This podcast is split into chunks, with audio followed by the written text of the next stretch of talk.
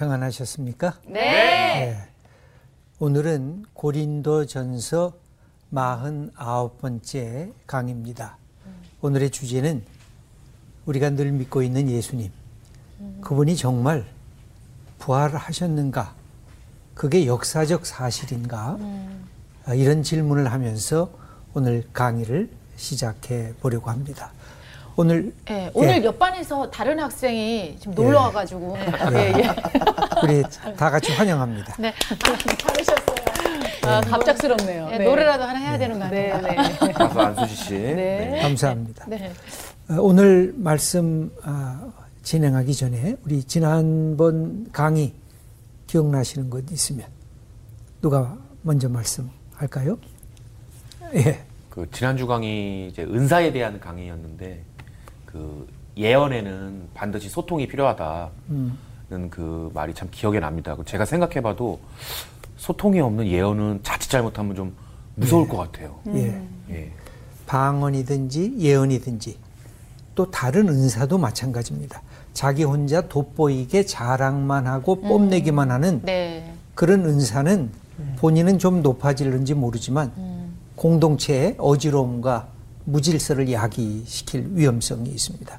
그런 점에서 늘 소통과 공감할 수 있는 은사를 어, 사모할 수 있다는 거. 그게 아주 중요하죠. 네. 예. 어, 방언과 예언은 어, 사랑이 없으면 아무 짝에 소용없다. 네. 아무리 자기에게 덕이 되는 방언이나 네. 또 공동체에 덕이 되는 예언이나 그 속에 사랑하는 마음, 네. 하나님 사랑과 공동체에 대한 사랑하는 마음이 없으면 음. 아무 짝에 쓸모가 없다. 네. 기억나는 것, 예. 아, 방언과 예언은 하나님의 비밀을 말하는 것이라고 어, 예.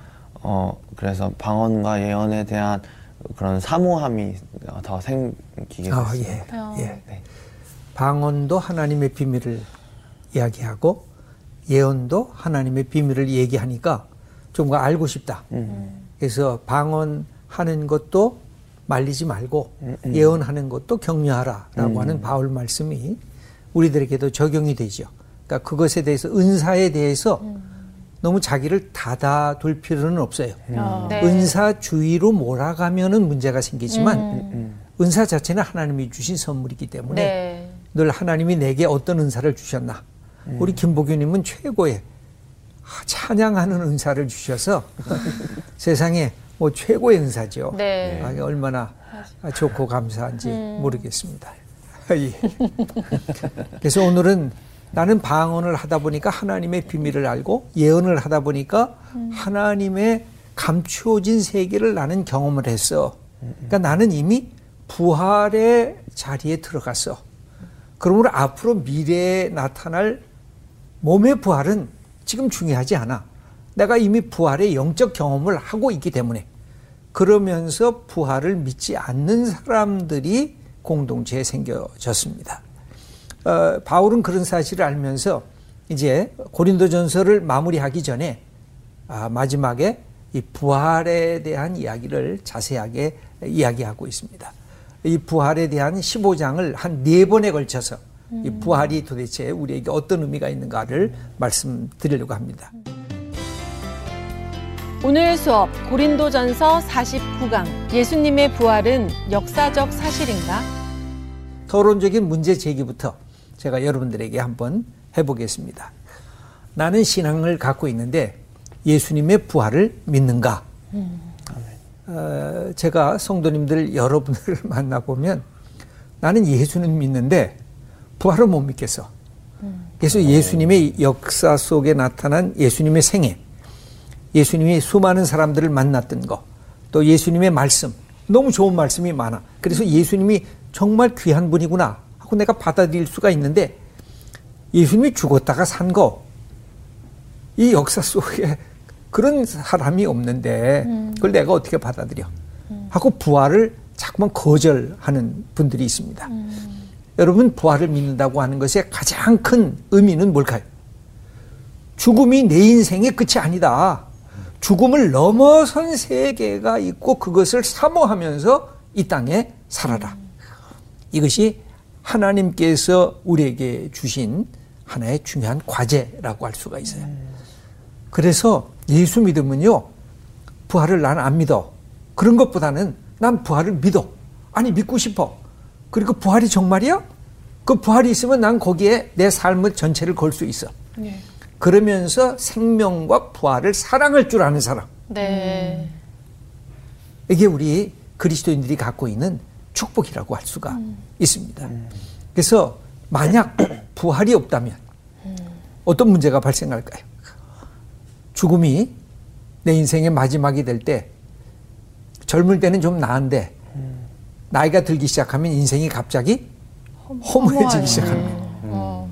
아, 이게 곧 죽을 텐데 언제 죽을는지 모르는데 불확실성 속에 내가 다 끝나버리는데 도대체 내 인생이 뭘까? 맞아요. 이것에 대한 자문자답을 하게 되잖아요. 네. 그때 이 부활이라고 하는 것은 죽음을 뛰어넘는 초월적 세계. 그건 내가 다 할 수는 없어요.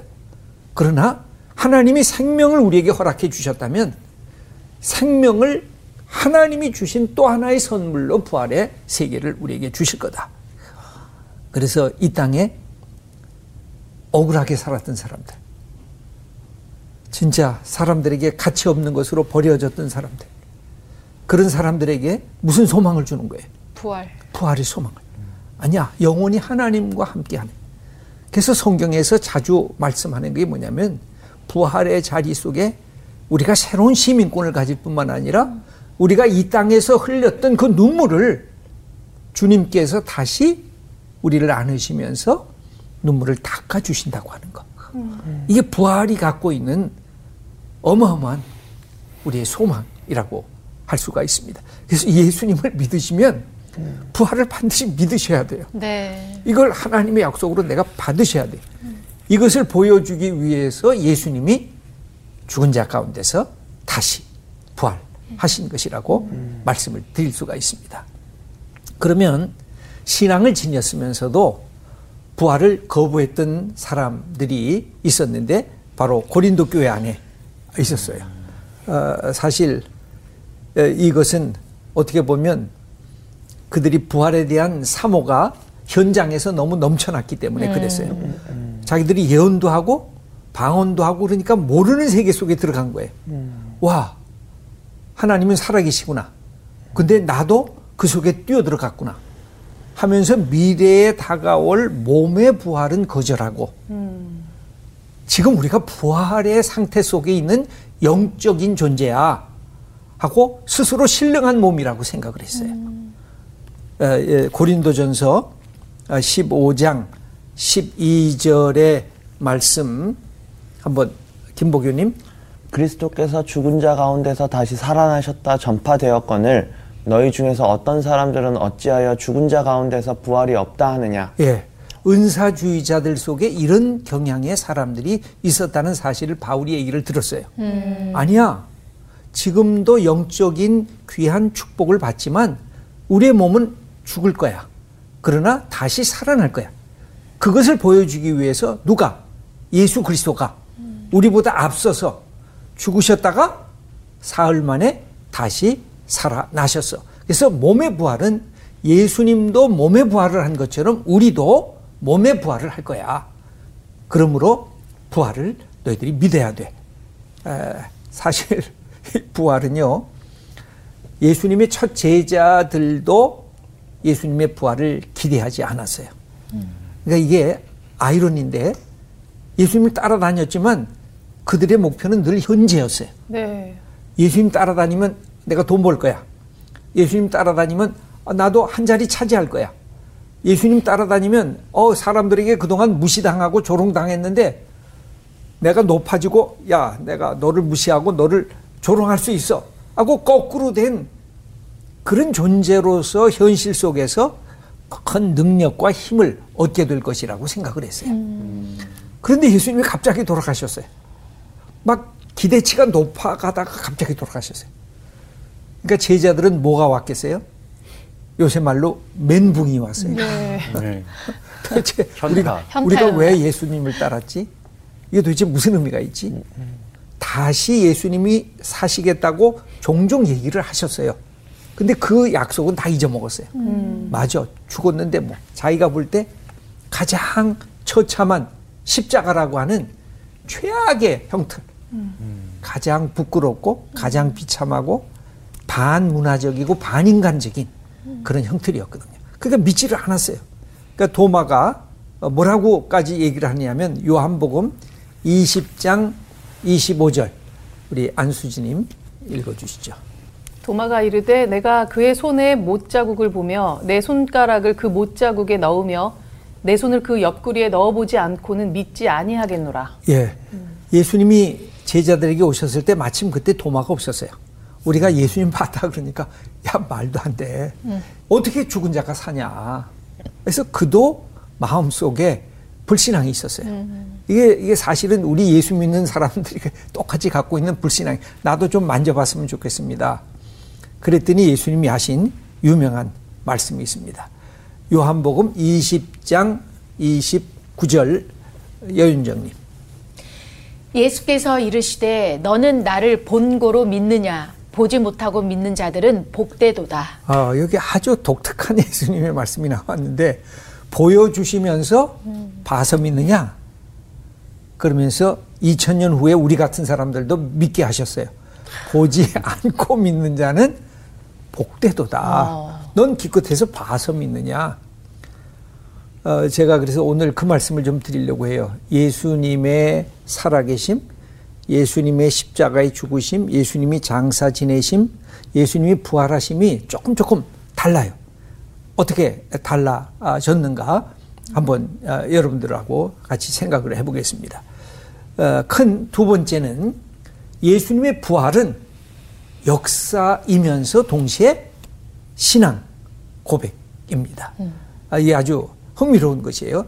다른 것은 그냥 역사적 사실로 그냥 받아들여도 돼요. 근데 이 부활은 역사이면서 동시에 신앙 고백으로 되어져 있습니다. 왜 이렇게 얘기를 할 수가 있느냐면 고린도전서 15장 3절에서 5절까지를 보면 예수 그리스도의 십자가와 죽음과 부활이라고 하는 복음의 핵심을 설명을 하고 있어요. 여러분 복음이 뭐냐? 그럼 뭐- 뭐라 그랬죠? 복음이 뭐냐? 딱 한 분을 얘기를 하면 되죠. 예수. 누가 복음이냐? 예수님. 복음이 뭐냐? 그러면 그냥 예수 그리스도가 복음입니다. 그럼 예수 그리스도가 복음인 이유가 뭐냐? 예수 그리스도가 하나님의 아들로 이 땅에 오셨다가 우리와 같이 계시다가 십자가에 죽으시고 다시 부활하신 하나님의 아들이십니다. 그게 복음입니다. 네. 그러니까 복음이란 어려운 것이 아니에요. 복음이란 예수 그리스도라는 인격 속에 다 들어가져 있어요. 그래서 바울은 복음의 요약을 고린도전서 15장 3절에 아주 중요한 아, 이것을 늘 어, 기억하실 필요도 있어요. 에, 홍가람님. 네. 그리스도께서 우리 죄를 위하여 죽으시고 장사 지낸 바 되셨다가 성경대로 사흘 만에 다시 살아나사 예, 여기에 동사를 한번 보세요. 죽으시고, 그 다음에 장사 지난 바 되었다가, 그 다음에 다시 살아나셨다. 이 동사가 나오잖아요. 네. 여기 보면 이 동사 이야기를 죽으셨다. 아, 이게 헬라어에 시제가 있어요. 그 시제가 아, 부정과거라고 해서 아오리스트라는 단어를 하나 쓰는데 그건 무슨 뜻이냐면 역사적 일회의 사건. 이건 과거다. 이건 명백한 역사다. 그럴 때 이 과거 형태를 썼는데 죽으셨다. 장사 지냈다. 다시 살아나셨다. 보이셨다. 여기에서 흥미로운 것은 뭐냐면 죽으셨다, 장사 지냈다, 보이셨다는 아오리스트가 일회적 사건으로 딱 썼어요. 근데 흥미로운 것은 다시 사셨다라고 하는 것은 퍼펙트 형태, 현재 완료 형태로 썼어요. 이 기자들이. 그건 무슨 뜻이에요? 하, 다른 거는 과거의 그 일회적 사건이. 근데 부활은 뭐예요?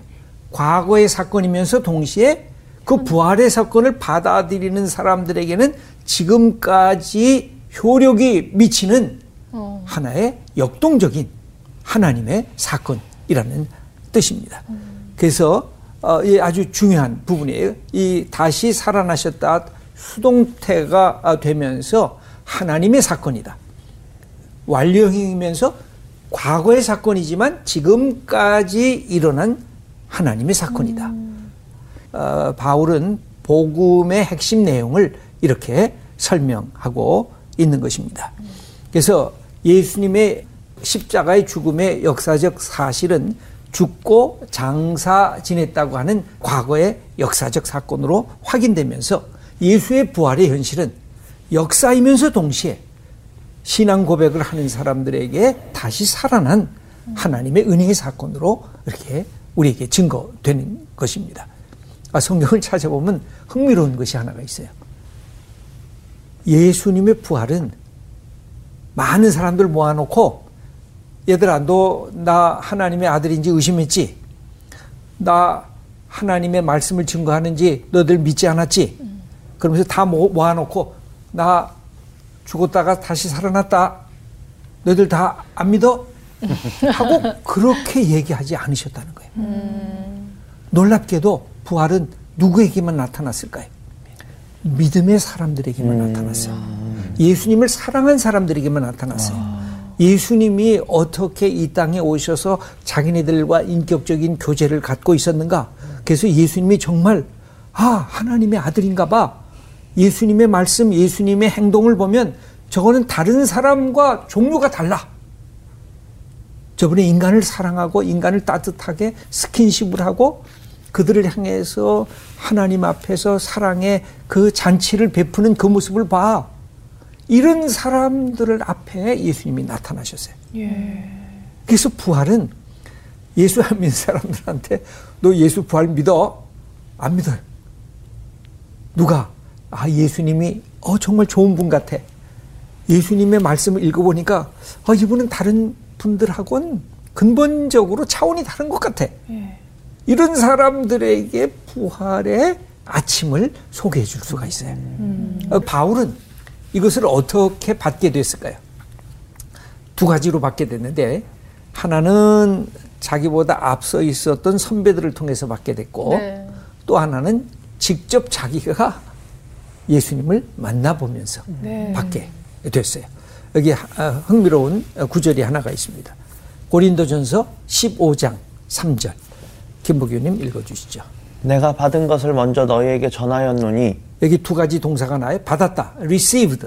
음. 내가 전했다, delivered. 음. 그러니까 기독교는 항상 전승의 종교예요. 네. 아 이건 너무 너무나 중요한 거예요. 음. 기독교는 내 선배들이 믿었던 것을 나에게 전해줘서 그것을 내가 받아들이는데 두 가지 때문에 받아들여요. 음. 선배들의 신실성. 음. 내 아버지, 내 어머니가 어릴 때 나한테 이렇게 끊임없이 신앙을 가르쳐 주는 게 왜 중요할까요? 엄마, 아빠가 그때는 전체니까. 엄마가 믿는 하나님 나도 믿어. 아빠가 믿는 하나님 나도 믿어. 그게 어릴 때 갖게 되는 축복이에요. 음. 근데 나이가 들면 뭐야? 엄마의 하나님? 그건 내 하나님 아니지. 아빠의 하나님? 어, 나는 달라. 그래서 의심을 먼저 품기 시작하는 거죠. 그래서 이 어릴 때 신앙의 교육을 잘 하는 게 그 사람의 평생의 선한 결과를 음. 맺을 수 있는 이유이기도 합니다. 그래서 이것을 어, 이 예수님의 이야기를 어, 바울은 안디옥 교회와 예루살렘 교회를 통해서 받게 됩니다. 그곳에서 받으면서 신앙의 전승을 이어받게 되는데 늘 중요한 게 있어요. 아브라함의 하나님, 이삭의 하나님, 야곱의 하나님. 이게 전승의 하나님이라는 거거든요. 그럼 여러분들은 뭐라고 해야 돼요? 아브라함의 하나님, 이삭의 하나님, 야곱의 하나님, 예수님의 하나님, 바울의 하나님, 그리고 나, 여윤정의 그렇죠. 음. 나 안수지의 하나님, 음. 나 김보규의 하나님, 나 여윤정의 하나님, 나 홍가람의 하나님. 이렇게까지 전달이 될때 음. 신앙이 내 속에서 막 다이나믹한 역동적 힘과 능력을 발휘하게 되는 거죠. 신명기 19장 15절 안수지님 읽어주시죠. 사람의 모든 악에 관하여 또한 모든 죄에 관하여는 한 증인으로만 정할 것이 아니요 두 증인의 입으로나 또는 세 증인의 입으로 그 사건을 확정할 것이며 예. 이게 구약의 율법적 음. 전통인데 예. 어떤 사람을 너 잘못했어. 이 사람은 잘못함이 없어. 이걸 확증하려고 하면 항상 두 사람, 세 사람 이게 필요한 것입니다. 그 바울은 오늘 그것을 보여주기 위해서 두 사람, 세 사람 이상의 어, 확증을 해주는데 마가복음 6장 7절 여윤정님 열두 제자를 부르사 둘씩 둘씩 보내시며 더러운 귀신을 제어하는 권능을 주시고 예, 예수님이 하나님 나라의 복음을 증거할 때도 혼자 보내지 않았어요. 두 사람씩 짝을 지어서 보냈어요. 그래서 오늘 본문에 보면 뭐가 나올까요? 예수님의 부활을 본 사람, 개바, 열두 제자, 오백의 형제, 야고보, 모든 사도, 바울. 이렇게 나오는데, 근데 하나의 중요한 질문이 있어요. 사실 예수님의 부활을 제일 먼저 목격한 사람은 누굴까요? 여자 마리아, 예, 막달라 마리아였어요. 막달라 마리아. 근데 막달라 마리아 이름이 안 나와요. 어. 그러네. 이게 어, 초대교회에서도 나타난 이게 가부장적 위험성인가 이게 질문이 되는 거죠. 왜 복음서에서는 예수님의 부활을 막달라 마리아라는 여인 또 다른 여인들이 가장 먼저 보게 됐는데 왜 성경에는 이 여인을 집어넣지 않았는가? 왜 그랬겠습니까? 당시 종교 문화적인 제약 때문에 여성은 뭐가 될 수가 없어요? 증인이 될 수가 없어요. 왜 될 수 없었을까요? 그때 당시의 유대 사회에서는 여성은 남성과 동등한 인간적 존재가 아니었기 때문에. 그 예수님이 이 땅에 오셔서 이 여성의 인격과 여성이 갖고 있는 이 남성과의 동등성을 존중해 준 이 역사는 예수님의 역사 속에 탁월한 역사로 우리들에게 다가옵니다. 에, 이 여성 제자들이 열두 제자들 중에도 해당되지 않았잖아요. 네. 근데 복음서를 더 자세히 읽어보면 여성 제자들이 있었거든요. 그 여성 제자의 가장 중요한 역할을 하는 게 막달라 마리아였어요. 예. 그리고 이 여인이 예수님의 부활의 첫 증인이 되었고 네. 근데 성경에는 복음서에는 기록이 돼 있는데 오히려 바울 서신에는 이게 멈춰 서고 있다는 거죠. 이게 아마 가부장적 사회에 갖고 있는 그 틀을 초대교회도 그 따라갈 수밖에 없었던 그 한계성이 있었다고 보여집니다. 여러분 요세푸스의 얘기를 기억하시죠? 요세푸스는 유대의 아, 이 그 하나의 전통적인 학자인데 그때 당시에 여성들의 역할을 뭐라고 해요? 요세푸스가 여자는 모든 점에서 남자보다 열등하다. 이걸 아예 공식적으로 선언을 했습니다. 아, 요새 누가 남자 역사가가 이 말을 했다가는 이 살아남지 SNS 닫아야죠. 못하죠. 모든 거. 그래서 예를 들어보면 여자는 공적 생활을 할 수 없다. 증인의 역할을 할 수 없다. 바깥 나갈 때는 반드시 면사포로 자기 얼굴을 가려야 된다. 지금도 면사포를 쓰지 않습니까? 그 다음에 길에서 남자와 얘기하는 여자는 이거는 매춘부 외에는 보통 여자로서는 불가하다. 그 다음에 남편에게 순종하는 것은 종교적인 의무다. 이혼할 권리는 기본적으로 남편에게만 있다. 이, 이 가부장적인 이 유대 사회의 이 틀은 아주 강력한 것이었습니다. 그래서 유대인 남자들의 기도 제가 언젠가 한번 말씀드린 것 같은데 에, 에, 나를 여자로 창조하지 않으신 하나님께 영광을 돌릴지어다. 큰일 날 소리를. 어. 얼굴 어, 한번 보고 싶네. 이런 그 시대 속에 예수님이 오신 거죠. 그래서 예수님이 여성을 만나시고 여성의 고통당하는 것을 예수님이 치유하시고 막달라 마리아 같은 경우는 일곱 귀신 들린 여자였는데 귀신을 쫓아내시고 온전한 하나님의 사람으로 만들었죠. 그러니까 막달라 마리아가 너무 고마운 거죠. 네. 자기 인생의 새로운 전환을 만들어줬잖아요. 그러니까 예수님 사랑하게 된 거예요. 예수님 뒤를 마지막 남자 제자들이 다 도망갔을 때도 여자 제자들과 함께 예수님의 십자가의 죽음 앞에서 네. 예수님의 죽음을 목도한 거죠. 그리고 부활의 아침에 첫 번째 증인이 된 것. 그래서 기독교가 어떤 것이 있을까요? 하나의 역사의 가치관을 뒤집어 놓는 거예요. 하나님의 역전이라고 저는 늘 생각을 하는데 하나님의 뒤집기. 남자 우월적인 것, 힘 있는 자의 우월적인 것, 돈 많은 자의 우월적인 것, 내가 자랑하는 지식의 우월적인 그 모든 것들을 하나님이 예수 그리스도의 십자가와 예수님의 생애를 통해서 다 뒤집어 놓게 하시겠다는 것이죠. 이게 굉장히 강력한 우리 하나님께서 예수 그리스도를 통해서 주신 부활의 이 자리에 보여준 축복이라고 할 수가 있습니다. 그래서 이 막달라 마리아가 여기 예수님의 증언자들의 명단에 빠져 있다고 하는 것은 아마 초대교회가 서서히 가부장적 틀로 이렇게 바뀌어지고 있었다고 하는 것을 알게 모르게 보여줍니다.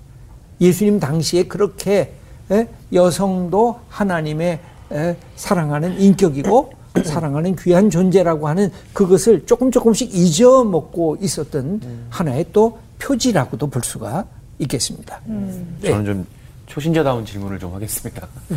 그 예수님께서 그 부활하시기까지 3일의 시간을 두셨잖아요. 그렇죠. 그 시간에는 어떤 의미가 있는 건가요? 어떻게 보면 예수님께서 십자가에 돌아가시고 장사 지냈다고 하는 것은 완전히 죽었다. 네네. 그러니까 이제는 살아날 가능성이 없다. 그것을 표시하는 그 증거가 사흘이고, 음. 그 다음에 아예 돌 무덤에 갇히셨다 하는 그 시간을 사람들이 인지하게 하는 그 하나의 기간이 바로 음. 사흘이라고 할 수가 음. 있습니다. 그런 점에서 죽은 자의 부활은 여태까지 없었다. 음. 어, 예를 들면 나사로가 죽었다가 다시 살잖아요. 네. 근데 그거는 완전한 부활이라고 할 수가 없어요. 그렇죠. 그건 일종의 죽었다가 깨어나는 거니까 네. 소생이라고 할까? 죽음의 본질 속에 아직까지 다 안 들어간 거라고 할 수가 있죠. 음. 근데 예수님은 완전하게 죽은 자 가운데 들어가셨다가 부활하심으로 그가 다시 죽지 않았다는 거죠. 음. 나사로는 죽었다가 살았다가 그다음에 어떻게 됐어요? 죽었죠. 다시 죽었죠. 음. 그러나 예수님은 그래서 부활을 이야기한 다음에 무슨 얘기가 나올까요? 여기서 죽지 않으려고 하면 어떻게 해야 돼요? 여기를 떠나야죠. 아, 어떻게 그렇죠. 떠나야 돼요? 올라가야죠. 그래서 승천의 얘기가 올라가야죠. 음, 네. 그러니까 승천이 없으면 어떻게 돼요? 사라졌네. 어. 디로 사라졌지? 그치. 모르잖아요. 네. 그다음에 다시 죽었네. 아, 그건 부활도 아니네. 그건 음. 잠깐 시간이 연장된 것 뿐이네. 그러므로 예수님의 죽음은 죽음 속에 완전히 내려간 거죠. 그리고 나서 다시 부활하시고 다시 죽으신 게 아니라 그래서 하나님께서 그분을 하늘로 끌어올리셨다라고 하는 게 승천 이 중요한 하나의 맥락이라고 음. 할 수가 있습니다. 음. 예. 아 저는 사실 이 분위기에서 물어볼 만한 게 아니어가지고 예, 나중에 물어요. 너무 지났구나. 아 근데 예. 근데 목사님 갑자기 아까 그 3일 만에 부활하신 거 얘기해서 예. 갑자기 생각난 건데 보통 사람이 죽으면 3일장을 많이 하잖아요. 예. 여기에서 예수님의 이 부활에서 좀 유래가 된 건가요? 왜 3일장을 하지? 이런 생각을 했거든요. 혹시나 어. 3일 만에 사람이 살아날 수 있을까 해서 그것 그렇죠. 때문에 3일장을 인간이 예, 죽었다가 음. 살아날 수 있는 가능성을 보는 거. 음. 이게 사실은 아무리 사랑하는 사람도요. 죽으면 그 사람과 같이 있을 수가 없어요. 왜? 음. 몸이 분해되고 이게 썩어지잖아요. 네. 생생한 소고기를 사셔서 이게 바깥에 3일 동안 놔봐요. 그렇죠. 그냥 음. 썩는 거예요. 네. 그러니까 인간이 썩는 거가 바로 그것을 확인하고 다시 돌아올 수 있는 기간이 사실은 3일이거든요. 아, 네.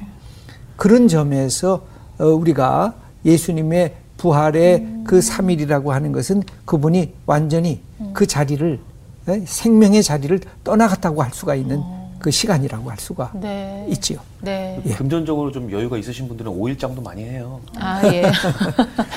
예. 그 다음에 부활의 증언들이 누가복음에 나와요. 우리가 음. 잘 아는 엠마오 도상의 예. 두 제자의 음. 이야기가 음. 있습니다. 그때도 두 제자가 어떤 마음으로 가요? 슬피, 탄식하면서 가는 거예요. 아, 우리 주님이 돌아가셨어. 이거 어떡하지? 그때 예수님이 부활하신 예수님이 나왔는데 이제 이거 다음 시간에 말씀을 좀 더 드리려고 하는데 음. 예수님의 부활의 모습이 어떤가 또 얘기가 돼야 될 것 같네요. 어. 근데 이 예수님이 오셨는데 모르는 거야. 음. 그러니까 이게 어려운 게 이제 예수님의 몸에 대한 얘기를 더 말씀을 드릴 텐데 네. 어떻게 인식이 되면서 인식이 안 되느냐. 네.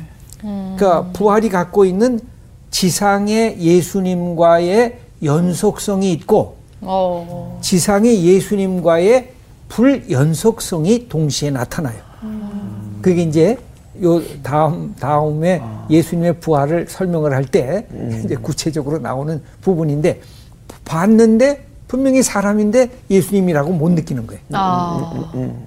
그러면서 어느 순간에 아 예수님이네 하고 깨닫는 거예요. 네. 공간과 시간의 차별 없이 예수님이 갑자기 문을 닫았는데 들어왔어. 들어오시는 거예요. 네. 그런데 어느 순간에 안 계시는 거예요. 음. 아. 이것을 갖고 어, 초대 교회 그리스도인들이 이게 뭐지? 아. 예수님이 어떻게 우리가 확인하지? 그래서 여기에 보면 예수님을 믿지 못했던 사람들 예수님의 옆구리에 나도 손가락을 넣고 확인해 보겠다고 하는 이런 실증주의자, 회의론자인데 실증주의자예요. 그러면서 동시에 어때요? 철저하게 그것을 실증 속에서 믿고 내가 받아들이겠다고 하는 그런 점에서는 또 위대한 신앙의 인물이기도 해요. 음. 이런 두 가지가 같이 초대교회에 존재했다고 할 수가 있습니다. 그러면서 여기 엠마오 도상의 두 제자의 모습도 그것을 잘 보여주는데 어, 아, 예, 홍가람님. 네.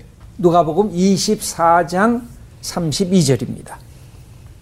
그들이 서로 말하되 길에서 우리에게 말씀하시고 우리에게 성경을 풀어 주실 때 우리 속에서 마음이 뜨겁지 아니하더냐. 예. 여기 중요한 말씀이 나와요. 예수님과 같이 가면서 누군지 몰랐죠. 그냥 누가 같이 간다고 해서 아, 예수님에 대한 얘기를 했는데 갑자기 그분이 뭘 얘기 시작해요. 성경에 대한 얘기를 하나씩 뽑아내면서 부활이 있다고 하는 사실을 얘기할 때에 돌아보니까 그때 우리 가슴이 막 뜨거워지지 않았더냐. 음. 그러면서 아, 그분이 예수님이셨구나 하는 사실을 나중에 깨닫게 되는 그 장면이 음. 나옵니다. 그 누가 보면 24장의 말씀도 아주 흥미롭습니다. 예. 그 다음에 다섯 번째가 그래서 부활 사건은 갑자기 일어난 사건이 아니라는 거예요. 네. 어쩌다가 예수님이 돌아가시고 어쩌다가 예수님이 부활한 게 아니라 예수님의 죽음도 하나님의 계획과 섭리 속에 들어가 있었고. 네. 그러니까 예수님이 뭐라고 말씀하세요? 나는 이 땅에 죽으러 왔다. 음. 참 놀라운 말씀을 해요. 예수님이 이 땅에 오신 이유는 내가 죽으러 왔다. 근데 왜 죽으러 와요? 우리를 위해서 죽으러 왔다는 것이죠. 그러면서 내가 부활할 거다. 그것도 계속 가르쳐 주시는 거예요. 즉흥적 사건이나 임시적 사건이 아니라 하나님의 거대한 섭리와 계획 속에 이루어진 구속 사건의 핵심적인 내용이 바로 십자가와 부활 사건이라는 사실입니다. 예. 누가복음 24장 45절 이하를 김보교님 읽어 주시죠.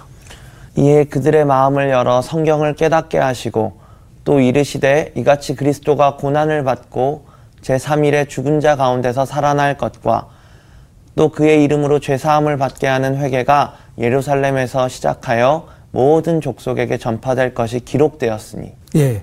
여기 보면 마음을 열어 성경을 깨달았다. 음. 또 그리스도가 고난을 받고 제3일에 죽은 자 가운데서 살아났다. 음. 또 죄 사함을 받게 하는 회개가 예루살렘에서부터 시작돼서 모든 족속에게 전파될 것이다. 결국은 핵심이 그거예요. 음. 예수의 죽음과 부활은 그것을 직접 경험한 사람들 뿐만 아니라 어디까지 가야 된다고요? 전 세계를 향해서 음. 나가야 된다. 왜? 이것은 인류를 향한 최대의 소망의 사건이기 때문에 음. 예. 모든 인간이 기대하는 게 뭐예요? 생명 안에 그렇죠. 사랑하는 사람의 죽음 앞에서 통곡하면서 바라보는 소망이 있다고 하면 뭐예요? 영원한 생명 안에 진짜 생명이 있었으면 어, 저도 목사로서 하, 정말 귀한 분들이 갑자기 자기 수명도 끝나기 전에 돌아가시는 모습을 보면서 같이 기도할 때 하나님 좀 살려주시면 안 돼요. 그런 기도를 속으로 했던 적이 참 많아요. 조금 더 살아나서 한 10년 더 살게 해주시죠. 예수님의 이 사건이 없었으면 우리가 어디에서 부활과 생명의 소망을 갖고 살 수가 있을까?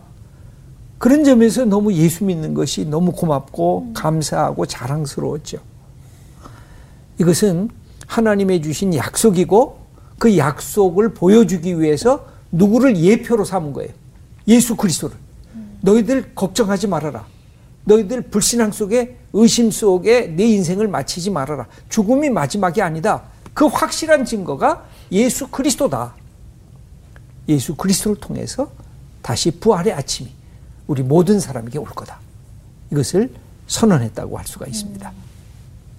그 사람이 죽기 싫어하고 되도록이면 길게 그리고 과거에도 역사적 인물들이 많았잖아요. 영원히 살고 싶어 하고 어떻게 보면 이제 본성 같은 건데 그런 본성 자체도 하나님이 주신 건가요? 아니면 인간들이 살면서 스스로 생긴 건가요? 아, 예. 아주 중요한 질문인데, 전도서에 보면 하나님께서 인간에게 영원을 사모하는 마음을 주셨다고 기록이 되어 있어요. 어. 영원에 대한 사모함, 그리움이 우리 속에 있는 거죠. 그러니까 이 생명에 대한 사랑. 그러니까 어떤 사람은 그러잖아요. 하나님 앞에 가면 영원히 사는 거 지금도 인생이 지겨운데 어. 지루해지고 실증 나는 거 아니냐. 근데 지루하고 실증 안 나는 비결이 꼭 한 가지가 있어요. 사랑? 사랑 때문에 가능한 음. 거예요. 음. 모든 인격은 사랑이 있으면 재미가 있어요. 즐거움이 있어요. 시간 가는 줄 몰라요. 연애할 때는 시간 가는 줄 몰랐을 거예요. 네, 정말 몰랐습니다. 정말 몰랐습니다. 날 밝을 때마다 그러니까 정신 차리고 하나님이 하나님과의 마지막 자리에서 우리에게 주시는 게 믿음도 지나가고 소망도 지나가지만 사랑은 영원하리라고 하는 것. 그래서 나중에 천국 가서 이게 지루해질 거라 걱정하지 않으시고 부활의 소망을 가지셔도 네. 좋은 것입니다. 어. 부활 신앙이 우리에게 왜 중요할까? 죽음이 마지막이 아니다. 네. 그 죽음이 나를 협박하는 거 거절할 수 있다. 이게 그리스도인의 굉장한 용기입니다. 순교 당하셨던 분들이 가졌던 신앙이 있다고 하면 뭘까요? 부활 신앙이죠. 예. 만약 그분들에게 부활 신앙이 없으면 난 왜 고생나요? 난 이렇게 억울하게 죽어? 음. 나는 왜 이렇게 답답해? 나는 이 모든 거에 대한 희망이 없어? 얼마나 어, 무력하게 죽었을까요? 근데 그분들에게 이 부활의 신앙이 있었던 거죠. 그 다음에 두 번째, 우리의 신앙이 부활의 아침을 경험하지 못하고 예수님의 십자가, 과거의 죽음에만 머물고 있는 것은 아닌가. 부활의 아침을 매일 음. 아침마다 맞으셔야 돼요. 네. 음. 아침에 일어나면 하나님 어제하고는 다른 오늘은 부활의 아침입니다. 하나님 오늘은 새로운 날을 내게 허락해 주셨습니다. 음. 부활의 생명을 오늘도 내 속에서 경험하게 하시고 내가 친구 만날 때 경험하게 하시고 내가 직장에서 일할 때 부활의 아침의 생명을 갖고 음. 내 인생을 살아가게 하시옵소서. 음. 아, 이런 마음속에 결단과 기쁨으로 또 하루를 열어가는 우리 귀한 주님의 사람들 다 되시기를 축원합니다.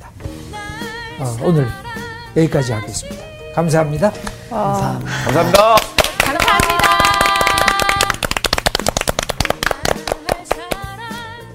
어.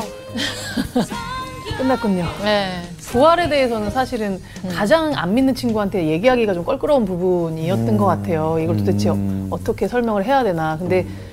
나조차도 부활에 음. 대해서 좀 헷갈렸던 거 아닌가. 어. 부활을 완전히 믿어야 내가 복음이 완성되는구나. 음. 또 배웠습니다. 부활을 믿어야 용기가 생기는 것 같아요.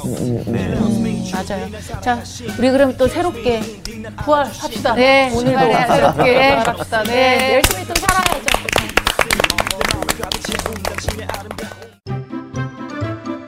이번 주 퀴즈입니다. 바울은 피리, 검은고, 나팔 같은 악기가 분명한 소리를 내지 못하면 소용이 없다고 했습니다.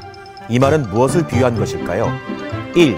예언 2. 방언 3. 기도 정답을 아시는 분은 CBS 성서학당 홈페이지와 성서학당 카카오 채널을 이용하시면 됩니다. 선정되신 분들에게는 대한성서공회에서 발간한 성경, 성경 통독을 위한 최고의 자습서 성경 2.0, 성서학당 선생님들의 저서 중 하나를 드립니다.